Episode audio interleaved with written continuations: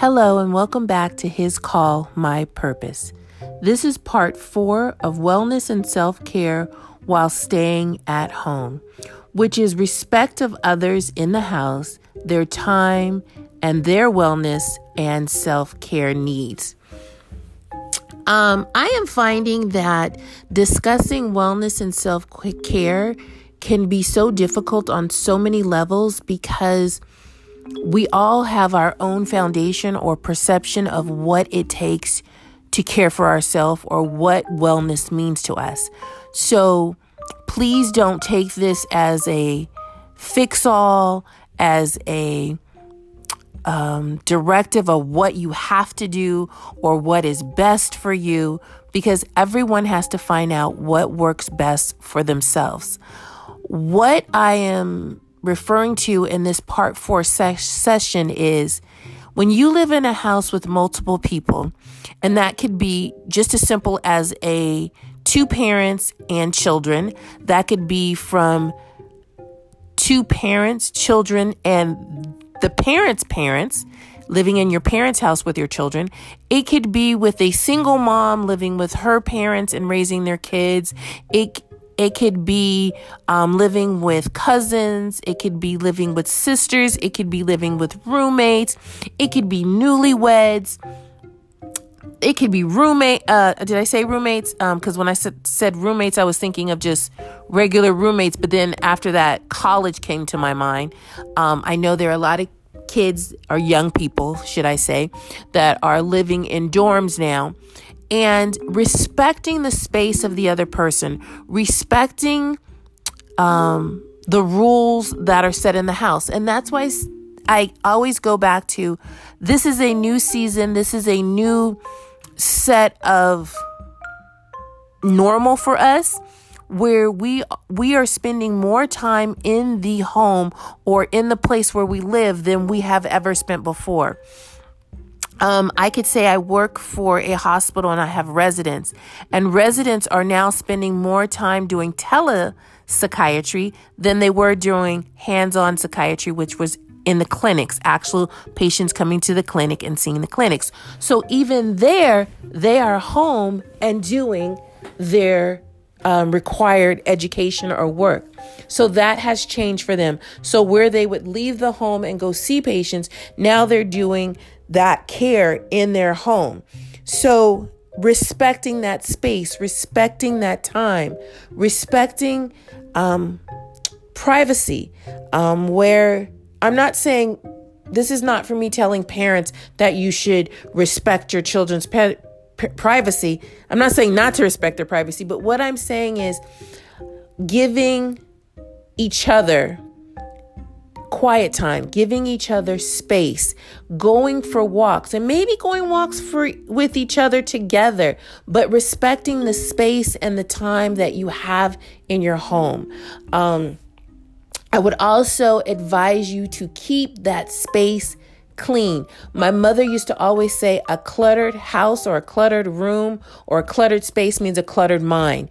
If it is clean and if, if everything is put away and everything is in its place, then you could probably think um, clearly. You could probably have a more open perspective of what's going on. If you have a kitchen full of dirty dishes, then when it's time to cook dinner, you might go off the handle because now you've got to clean the kitchen, now you've got to cook, and now you're just overwhelmed.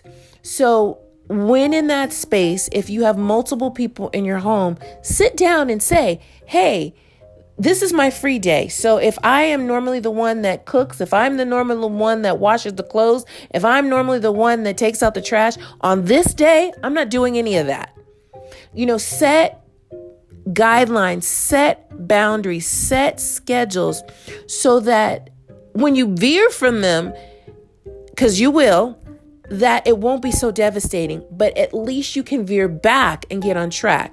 But when you are free for all and whoever, you know, the typical thing is whoever puts the last cup in the sink does the dishes. You really think they're going to run to go put the sink, the cup in the dishes? No. Or, you know, whoever throws the last trash after dinner takes the trash can.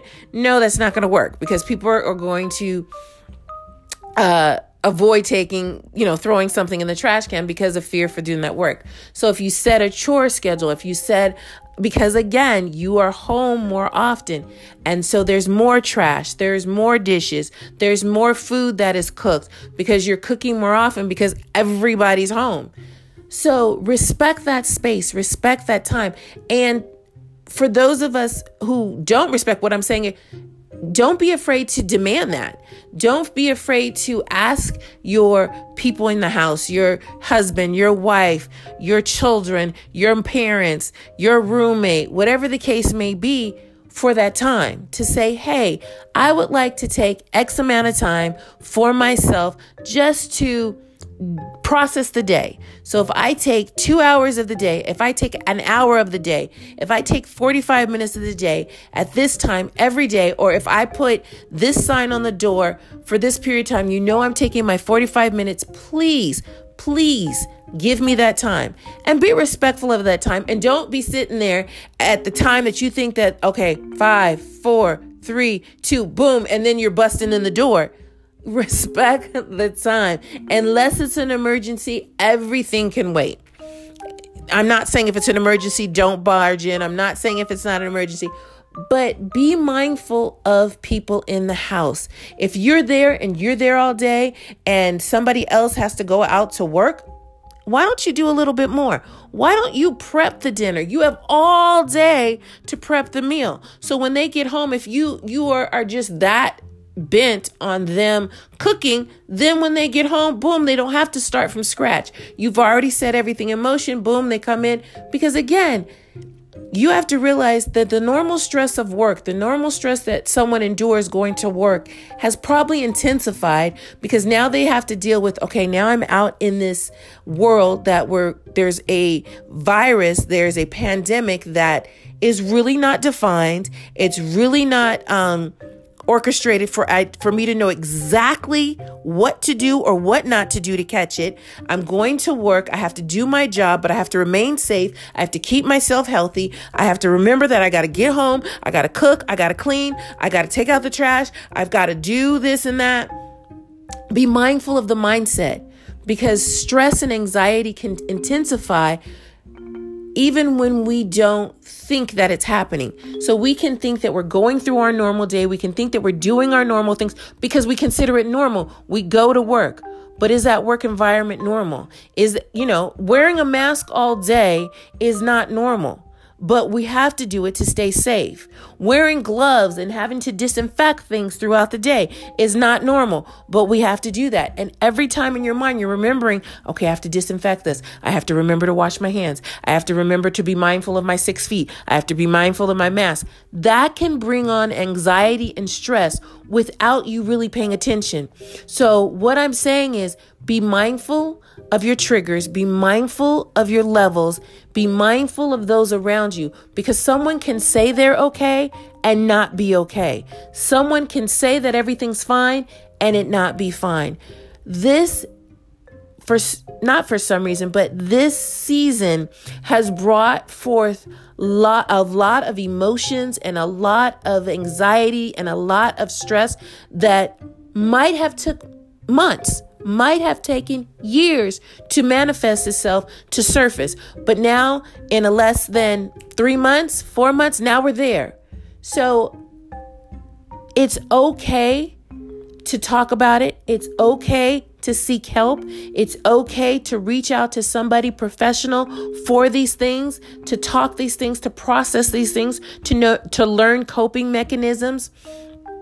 Um there's one thing about podcasts you can't really, that I know of, post numbers. So maybe my next podcast, I'll just read off some numbers of organizations that I think um, could be helpful, could be beneficial um, to someone seeking out help, to seeking out advice, to seeking out additional help. And that's okay. Whatever is best for you, don't let someone else tell you what's best for you. Just like I say, I can talk about self care and wellness, but I can't say that because this helps Susie, this is going to help Sarah. I can't say just because Johnny went and he talked to this person and he got a lot of tests that Mike is going to have the same um, outcome or situation. Based on what is really going on, based on how deeply rooted it is, based on how you've handled this in the past, might take a little more time to um, process and maneuver through this new normal for you. So be mindful of those in the house. Be respectful of those in the house. Because again, a normal, in a normal storybook family, so you've got the mom and the dad, and you've got children.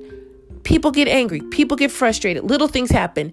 And that's when you're not spending that much time together because the kids are off at uh, daycare or they're off at school. Mom and dad are off at work, but now everybody's at home.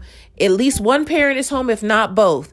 Um, at least one parent, if not both, are working from home, trying to do home, but still having to watch their children.